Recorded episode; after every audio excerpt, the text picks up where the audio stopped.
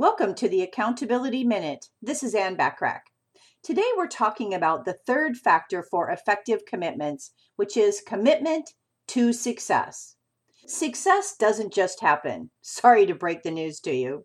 Success occurs when there is determination, a desire to succeed, strength of purpose, and a commitment to achieve your goals are present. Successful people commit to achieving better than their best.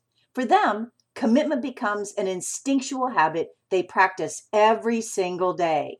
However, commitment is not merely about the intention or the strength of your promises. It's about taking action.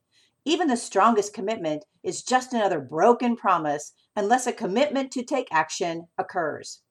Study the commonalities successful people possess, and you will find at the heart of their success a series of small and large goals they work on with a determination to succeed and a commitment to go the distance.